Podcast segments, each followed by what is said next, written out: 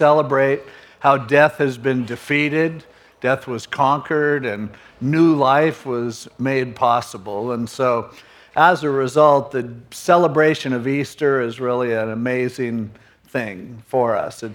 It's filled with joy and many great family times and memories and things like that. It's a sweet holiday, and we eat plenty of sweets on this holiday as well.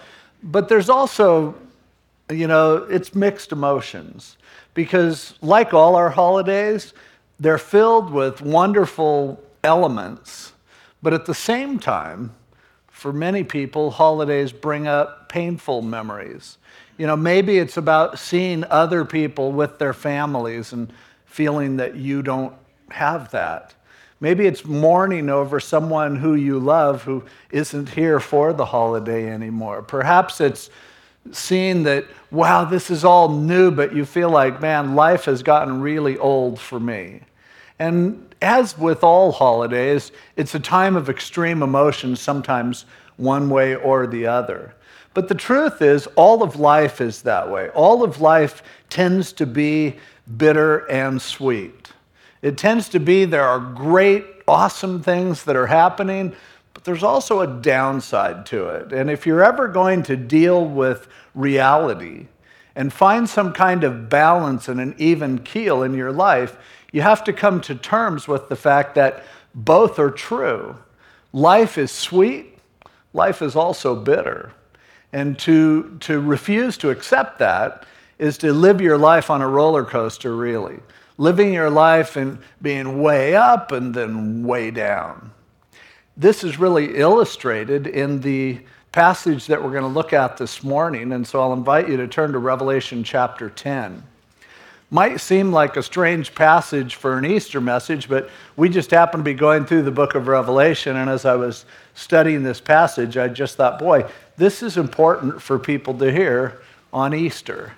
And so, if you've been with us through the studies, we're going through the book of Revelation, and Revelation is the revealing of Jesus Christ and how he is going to fix what's wrong with our planet, how he is going to repair everything that's broken.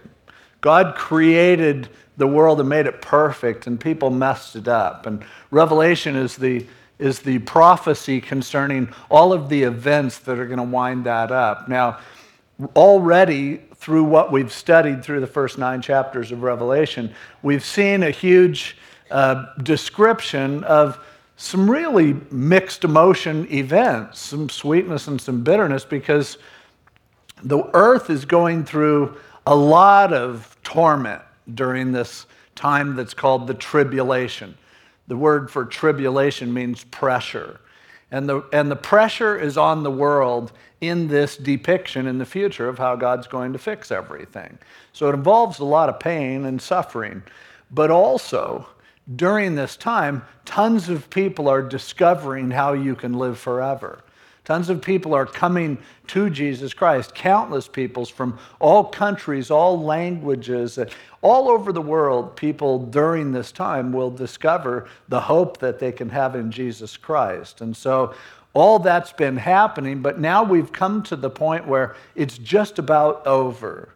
All the pressure is about to be let out of the balloon, and finally the earth is going to be what it's supposed to be. The answer to all the problems is about to come. And so here in chapter 10, we see there's a little break as John has this experience that allows him to get a perspective on the last little bit of pressure that the planet's going to endure. And in the process, it tells us a lot about what to expect in the world and just the way that things are for us. And you'll see it really has an application to a holiday like Easter as well. So let's check this out, beginning with verse 1.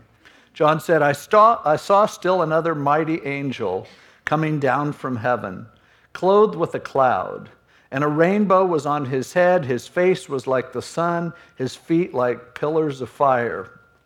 Now right away you go, I wonder who this guy is. And people have speculated. I mean, he sounds like an interesting character. Later you see standing on the sea and the land. But it calls him an angel, and so most likely he's an angel. People have thought maybe he's Jesus because he has some of the characteristics that were described earlier about Jesus, but you'd expect a mighty angel to have resemblances to Jesus in some way.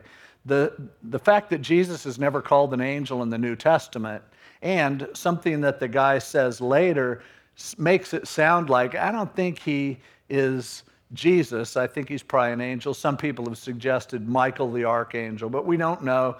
There he is, shining with a, he's got a cloud and a rainbow on his head and his face like the sun and his feet like pillars of fire. And he had a little book open in his hand. And he set his right foot on the sea and his left foot on the land, big dude. And he cried with a loud voice as when a lion roars. And when he cried out, seven thunders, boom, boom, like thunderbursts, uttered their voices. They actually said something. Now, when the seven thunders uttered their voices, I was about to write. He goes, I got to get this down. But I heard a voice from heaven saying to me, seal up the things which the seven thunders uttered and do not write them. So John hears these thunder-like voices and he wants to write what they said. And he's told, no, don't write it. So naturally, commentators spend a lot of time trying to explain what these thunders said. Well, I would like to tell you what they said, but John didn't write it down. And even if I knew what they said, I wouldn't tell you. So, because God said, yeah, keep this to yourself. So I'll be honest with you, I have no idea what they said. But they said something. The angel whom I saw standing on the sea and on the land raised up his hand to heaven, and he swore by him who lives forever and ever, who created heaven and the things that are in it, the earth and the things that are in it, and the sea and the things that are in it, that there should be delay no longer. Now, this is one reason I don't think it's Jesus, because Jesus wouldn't swear by the one who did all the stuff that he did.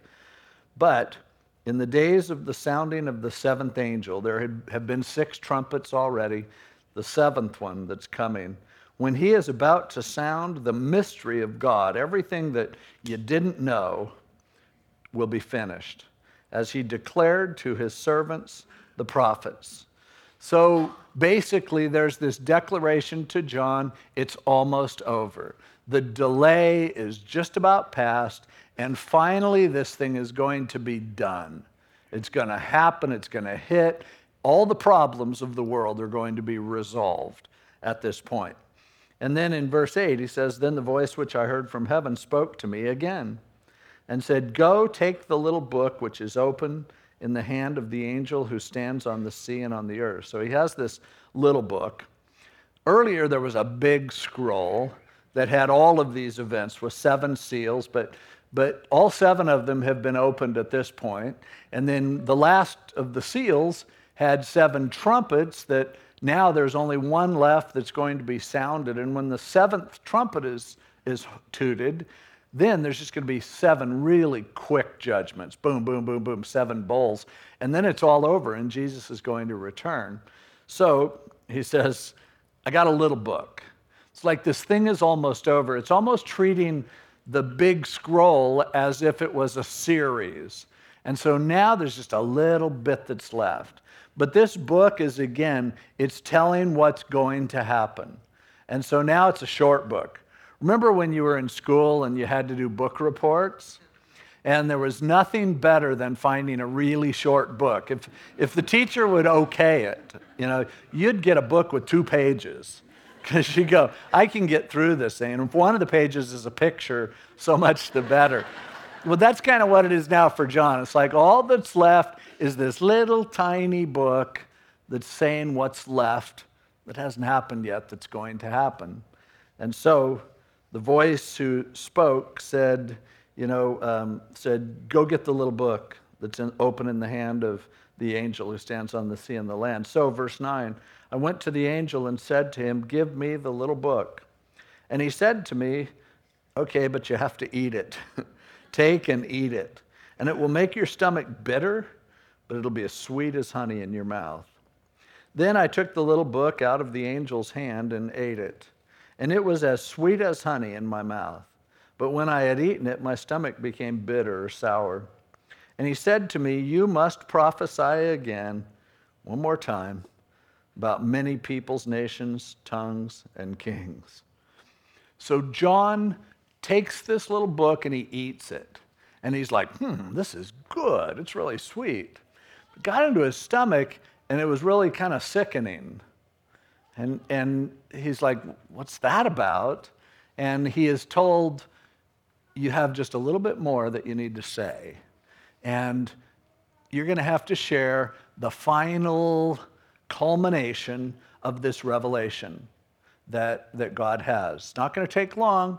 It's quick revelation, but it's going to have this aspect of being sweet and bitter. Kind of like, I try to stay away from sugar. So if I'm really craving something sweet, I eat sugar-free chocolate. It's really good. Because now they make it so it tastes really good, but it still has the added benefit that if you eat more than a few pieces, it reminds you that you don't want to eat too much of it. And here John is having this experience. Wow, it's really sweet, but it's kind of gross in places too. And that is, again, as I was sharing earlier, that's life. And that's certainly Easter. Now, why would what John is about to tell be sweet and bitter? What's the whole point of this? Now, the rest of John's prophecies would be sweet for many reasons. I mean, he is telling how God fixes things. He is predicting the coming of Jesus Christ. The Messiah is going to come and ascend and make everything right and set up his reign. Not only that, the pain that the world has always endured will finally be over. And on top of that, sin and death and tears and all of that stuff is wiped away forever. Nothing bad will ever take place again after all of this is wrapped up. The culmination of all of our prayers, of everything that anyone has ever desired, is going to take place. Everyone together, and the only people that are free are the ones who choose to walk together before Jesus Christ with his grace and his mercy and his love. And so an amazing event is about to take place, and it's the significance that fixes what has been wrong with this world from the beginning. So for John, he's foretelling something that is indeed really sweet. But why would it be bitter? Well, because in order for God to make things right, he has to remove that which is wrong. And that's going to do damage.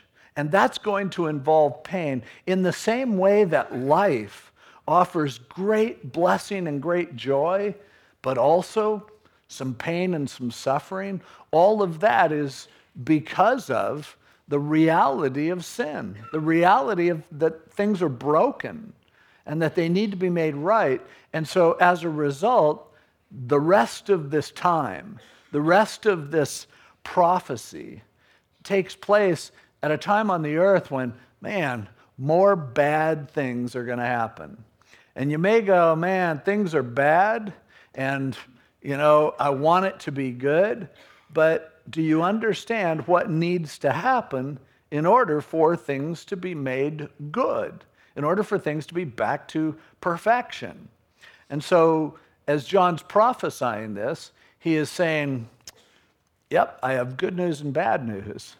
So yeah, it's sweet, but at the same time it's sour, it's bitter. Those things don't go together very well. But he's saying what's left is short. But man, is it sweet? And man, is it bitter? And so that's what we see for the rest of the book of Revelation is going to be that. Now, how does that apply to Easter? What's the deal with Easter and me saying, oh yeah, it's the same thing. It's sweet and it's bitter. Well, when we look at this holiday that we call Easter, it's a great holiday. It really is. There's a sweetness about Easter that can't compare to any other thing that we celebrate, because Easter says that death has been conquered. Easter says that there is a fresh start, because Jesus conquered death and then said to us, because I live, you can live also. Man, Easter is something that we ought to be celebrating it all the time. Life starts over because of Easter. There are a lot of people who, think of Easter and they believe, it's a bunch of pagan stuff from, it's all about bunnies and eggs and everything. But actually the truth is Easter did not come from pagan holidays and from a pagan god. That's a misconception completely. The word Easter, which came from the German and the Old English words for the month that Easter happens to fall in, or the month of April. The word April in Latin refers to an opening. And the word for Ostermonth, the old word for that, in which the word Easter came from, is also a word that means an opening, a new hatching in a way. And that's why we use, now, by the way, if you've heard people have told you, oh no, it's a pagan god and everything. We kind of got that idea because Grimm, who wrote Grimm's fairy tales, didn't like Christian origins for things. And so he tried to go back and he cited one 9th century monk named Bede, who says that this Oster was a goddess, a pagan Babylonian goddess, that was where the Easter customs came from. But now we have enough information to know that that was bogus. This guy, Bede, refers to several gods and goddesses to explain away Christian holidays, which there is no other evidence at all for that taking place. The truth is the celebration of Easter was originated by Christians as a Passover celebration and as a way to celebrate the fact that Jesus rose from the dead. Eggs were used because you take an egg and you open it and life comes forth. Unless you've boiled it first, in which case just a good egg comes forth. But all of these, the whole idea of rabbits and fertility and things like that is all a reference to the fact that Easter means life. Easter means an explosion of life, an introduction, a new start, like all of civilization, all of history now starts forth with an opportunity for life instead of death. And so that's really sweet. And that's an amazing thing for us to celebrate, and we really should. And every time somebody has a baby, it's a reminder to us of resurrection. In fact, every time someone dies, it's a reminder to us of resurrection. And so that's a wonderful thing for us to keep in mind and to keep at the forefront of our awareness of what's happening when we talk about Easter. However, there is a bitter side even to Easter.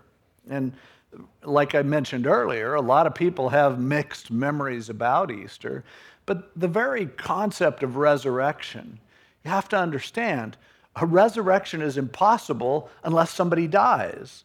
You don't need resurrection without death.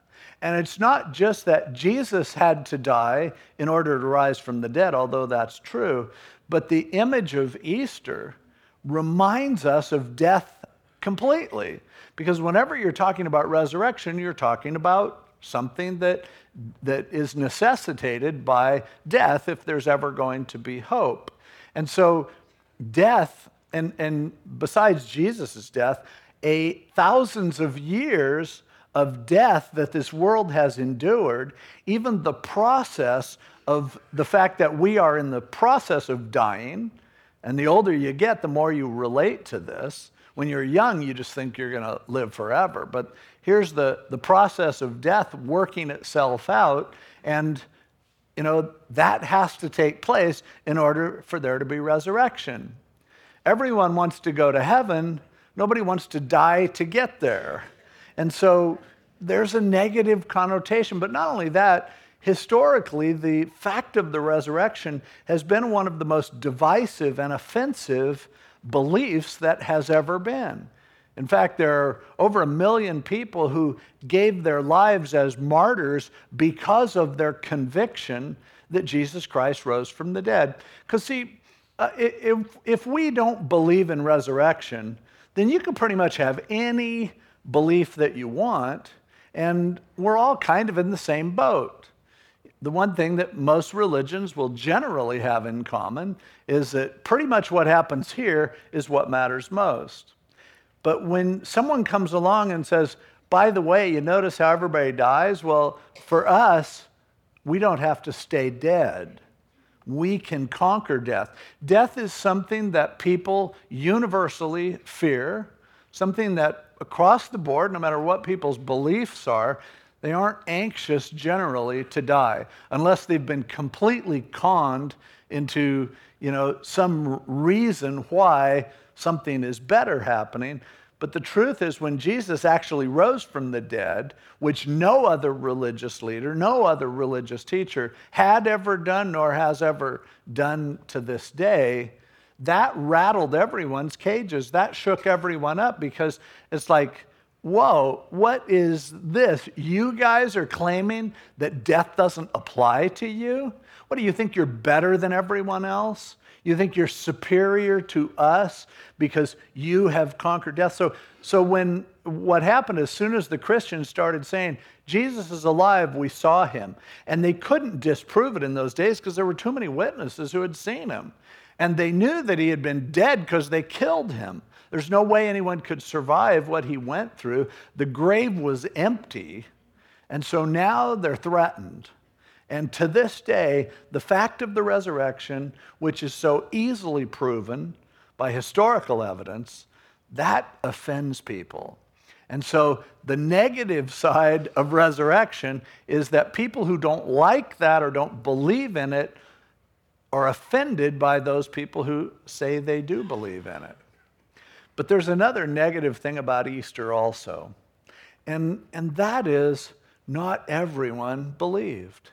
In fact, there were plenty of people after that first Easter who saw Jesus, and they knew, they heard the eyewitness accounts, and they chose to not follow him. They chose to reject him, because Jesus always forces a decision. He always takes us to a point where we have to decide what to do with what he has done and with who he is. And so resurrection either causes us to say, I am going to put my faith completely in the fact that Jesus rose from the dead, and I'm going to bet my eternal future on the feasibility of that happening, or I am going to reject it. It's hard to stay neutral about Easter. Either he rose from the dead or he didn't. And if you've chosen to believe that he didn't rise from the dead, I respect that. I honestly don't completely understand it, but I respect it because God respects it. He doesn't force you to believe in Easter. But Easter is a day when, maybe you were dragged to church and it was like, we can't get your chocolate eggs unless you sit in church with me. And so, but here you are and it's Easter and you're going, what does that mean to me? Why am I even celebrating Easter? What's this for? What's it about? The problem is, when you hear what it's about, now you're held accountable, and that may be a sour thing for you. That might make you bitter. You may want to resist it. People always have. There's nothing new in that. And so just like with John looking at what's going to happen in the future, for some, this is sweet. For others, it sounds ridiculous. It's offensive. It in every way is something that our minds just want to reject, because we go, I don't really understand that. And maybe a bunch of people saw Jesus alive, but hey, I see magicians do things all the time that I don't get. And so some people will reject him. Now this gets down to the very nature of what Christians call the gospel. The word gospel means good news. It's what we are all about. It's what our lives, our commitments, our devotion, everything that we do as believers in Jesus Christ centers around what's called the gospel. And in case, you're here and you haven't heard this laid out, Let me explain it to you really briefly. According to the Bible, there's something wrong with this world. Now, I doubt if there are many people here, whether you know Jesus Christ or not, who would disagree with that statement. Something's broken. Something is messed up here. And we have to figure out what it is. According to the Bible, there were bad decisions that were made way back in the beginning.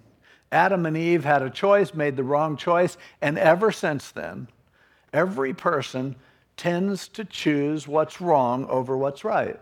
And we have within us something that the Bible calls sin, that is our tendency to do stupid things. It's our tendency to be self-destructive. And so we are naturally drawn to things that destroy us, whether doing foolish activities, whether eating the wrong food, whether treating people who we have relationships with in a way that destroys that relationship, whether it's being selfish in a way that's going to completely defeat everything that we are, whether it's valuing things that rust and decay and depreciate. It's this tendency that we have to make wrong decisions, and we're all good at that. You don't have to teach someone to do that. Every baby who was ever born is a brat coming out of the womb, pretty much. Sorry, there are people who go, oh, children are so beautiful and so innocent and everything. Beautiful maybe. They tend to look like old people who are about ready to die. But honestly, you don't have to teach them to be selfish. You don't have to teach them to break things. As soon as they can get a hold of something, they smash it on something. It's the way they do it. Now, we get a little more refined in how we do things, and we usually don't leave the trail of evidence that babies leave when they go everywhere. We're a little more polished in it. I remember when my son William was just a baby, somebody got him these cute little Levi 501s. And back then, it was before all the pre-washed and everything. These jeans were so stiff. And William would go crawling down the hall, and he'd just slide right out of his jeans. And you would see his jeans sitting there in the hall. It's like, where's Will? And his jeans were there, but somehow he got out of them. Well, as we get older, we slip out of things, but, we hide them. We don't show that. But according to the Bible, we are bent on self-destruction. We are bent on being self-defeating. And so the Bible says the only way for that to be remedied would be for one perfect person to take responsibility for all people and to die for them. Because only death will reverse the death that is going on in our lives, the fact that we are in the process of dying and in the process of killing ourselves and each other. Now, I don't completely understand how this works. I'm just telling you what the Bible says, that a perfect person who was infinitely valuable could take the sins of the world, and this was prophesied throughout the Scriptures. Again, I don't understand it, and so maybe you're going, I don't know, that doesn't make sense to me. It doesn't completely make sense to me, except that it just says it in the Scriptures, and I've never heard a better explanation for how to fix things. Today the Lakers are going to be playing a playoff game, and I'm going to watch it in my living room. They are not playing in my living room, but I can see everything that they're doing. I really don't understand how that works. If I studied enough, I suppose I could, but I don't really care. I just want to watch them play. And see, with this is just what it says. Somebody perfect had to die. But that's a huge problem because we haven't found anybody perfect. Like I say, every baby is born a brat. And so what do you do? Well, the Bible teaches us that God himself, Jesus Christ, the second person of the Trinity, decided to come and become a person, become a man, and live a perfect life. And then he would be allowed to die for all of us. And when he died with our sins put on him, then every one of us could have our sins forgiven if we would identify ourselves with him. And that's what the good news is. And when he conquered death on that first Easter, when he came and rose from the dead, it declared to everyone that what Jesus said is true. If you live and believe in me, you will never die. Because I live, you will live also. And that's awesome news. That is great, incredible news that someone came and rescued us when we could not rescue ourselves. And you might go, I don't know, man, that sounds pretty far-fetched. Not compared to every other suggested solution, not compared to what everybody else thinks is going to fix the world. You think reincarnation's gonna get it done? You think like if we just keep dying and coming back, how's that working so far? Do you think that self-improvement is going to do it, that you can, if you will make yourself a better person, that somehow then everyone else is going to be inspired by that, and then, whoa, we're all going to get better. How's that working for you so far? When you start determining to do better, somebody else is going to take advantage of you and do worse at your expense. All of the solutions other than the gospel have failed miserably. And the world is just getting worse. And things are getting worse. And the truth is, you can try as hard as you can to stay young, but it's not working, I have to tell you. You know, people, it'll go for a while, people will go, wow, you look great for 50. And then they'll go, you know, when you're 55, they'll be like, you don't look a day over 40. And then by the time they see you at 60, they're going to go, whoa. What? You've had a lot of work, haven't you? Nice try. And that's the way all of our efforts end up. Nice try. But the gospel says, and Easter says, you know what? There's a way to start over. There's a way to spring forth out of death with an explosion of life. And Easter can be true for you. And God will guarantee that you will never really die, that he has an eternity that he's promised for you. And he can set you free right now so you don't have to carry the burden of your own sin. He can deliver you from guilt. He can help you. Most people are delivered from guilt by blame. You find somebody else to blame, it makes you feel better. Other people just think, I can't wait till I get old enough that I don't remember what a failure I've been. You know, you tell stories and you figure I can, you know, make up that I'm really great and maybe somebody will believe it. But God says, you know what? I can wipe the slates clean. I can forgive everything you've ever done and I'll set you free. Now, important in all of that, though, is that God valued your ability to respond to what he has done. God has given you responsibility. Now, if I was designing things, I probably wouldn't build in human responsibility because so much can go wrong. So many people are going to make the wrong choice. So as humans, when we design something, we try to design it fail-safe. We try to make it so you can't mess it up. That's why the trend in computer equipment, smartphones and things like that, is to have less buttons, is to have less choices. It's the whole philosophy behind Apple Computer is like, let's make it so that a dog could play with this thing and they can't come up with a blue screen where it's just not working. And that you have one button and that says, let's start over, and it's all going to work. Because that's what we want to do. We want to make life with no risks. As a result, our whole legal system is that way, piling rule after rule after rule, and then restrictions. You know, making cars so that you can't drive without having a seatbelt on. Now, certainly a seatbelt makes it safer to drive. The beeper just makes it annoying if you don't want to wear it. And so the idea is we'll force people to do this. But a lot of people do what I used to do before I used seatbelts. I would just leave it snap behind me. You can always defeat a system that is designed to be fail-safe. You can always find another way to do it. And just like as a kid, when we want to ride in the dryer, you know, you just stick something in there so it doesn't, but there's always a way around it. And so when we design things, we try to make them so that you can't miss.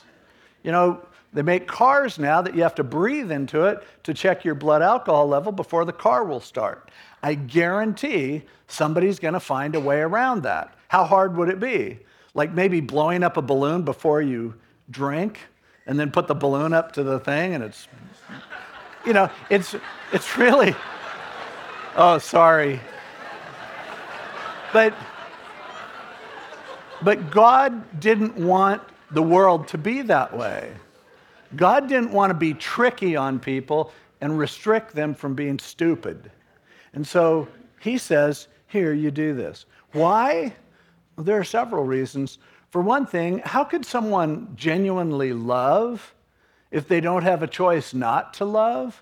Now, I know when you think you're in love with someone and you'd love to, you know, have them be with you, in a weird sort of way, if you could use some kind of potion or, you know, do something that would force them to love you, you might go for it. But who really wants a relationship with somebody who's stuck? Who wants a relationship with someone who just doesn't have a choice in the matter? See, the whole thing about love is I choose to love you. But everything we value, courage, faithfulness, everything depends on our capacity to pick. God could have made us so that it was impossible for us to do self-destructive things. But instead, what he does is he goes, it's so important to me that you not be forced into this, that I will just give myself and I'll make an offer freely. And I'll take care of you, but you have to want me to do it. And that choice is what makes the gospel sweet and bitter. It's sweet, anybody can pick. Anybody can decide to walk with Jesus Christ, make that decision. But at the same time, anyone can reject him. And sadly, as in the book of Revelation, so in our lives, and so on Easter, if you take everybody who takes a bite of a chocolate bunny today, most of them have rejected the concept of giving their life to Jesus Christ. And that ought to make us feel a little sick. I mean, as I'm standing up in front of a group of people this size, I know there are people here today who have never decided to give their life really to Jesus Christ. They might think they're a Christian because, well, hey, I'm here at a Christian church, aren't I? I'll be back at Christmas too, you know? Or I grew up as a Christian, my dad was a pastor, you know, whatever it is, I'm really better than most Christians. That's not hard, really. To be better than, because Christians become Christians because they know how messed up they are. So yeah, you might be better than they are. The question is, can you beat death? That's the real issue. And ultimately, whenever I share this message, I love to share good news. And I love to tell you that your sins can be forgiven today. But at the same time, there's a sick feeling in my stomach as well. There's a bitterness with this because I know there are people here today who will leave and be condemned eternally because for some reason they've just decided to reject Jesus Christ. And that hurts me and that makes me sad. And today, as you go and celebrate Easter, if you're getting together with relatives and things like that, hey, don't miss the bitter part. Some of those people maybe don't know Jesus. And Easter, and hearing the Easter story and hearing the gospel causes them to just go, I'm even more condemned now because I heard it and I rejected it again. And so whenever I share his story, I have a mixture. It's like today maybe somebody's going to discover life. Today, maybe somebody's life is going to open up and they'll start in a relationship with Jesus. But today, maybe somebody's going to hear the story one more time, harden themselves even more, and they're just going to go, you know, I'm not convinced. I'm not buying it. And the more you hear the story and reject it, the easier it is to reject it. But today, maybe Jesus is drawing you to himself. If so, you know, this could be, if there are 50 people in this room who reject Jesus Christ today, but there's one whose life starts over, oh man, the sweetness will make up for so much of the bitterness. But as you look at your relatives today, if you get together with them, and some of them don't know Jesus, some of them aren't choosing to walk with him, I hope it does give you a bitter taste in your mouth, because they desperately need for you to pray that they will come to know him. And so I pray that today, if you're with non-believers, that there will be a little sick feeling, because you got to understand, God so loved the world that he gave his only begotten son, that whoever would believe in him wouldn't die but have everlasting life. See, his heart was love for everyone who doesn't know him. And if you're here today and you don't even care about him, he loves you. In fact, Peter tells us the reason why he hasn't finished things and finished this world off and made it the way it's supposed to be is because he's patient toward us, not willing that any should perish, but that all should come to repentance. And so if you don't know him today, he is looking at you with a sadness, with a bitterness, and we do too. And I pray that today, wherever we are with Jesus, we will understand the dilemma. We will understand this conflict, sweetness of an eternal free offer, and bitterness of those who don't get it and will continue to live in misery as a result.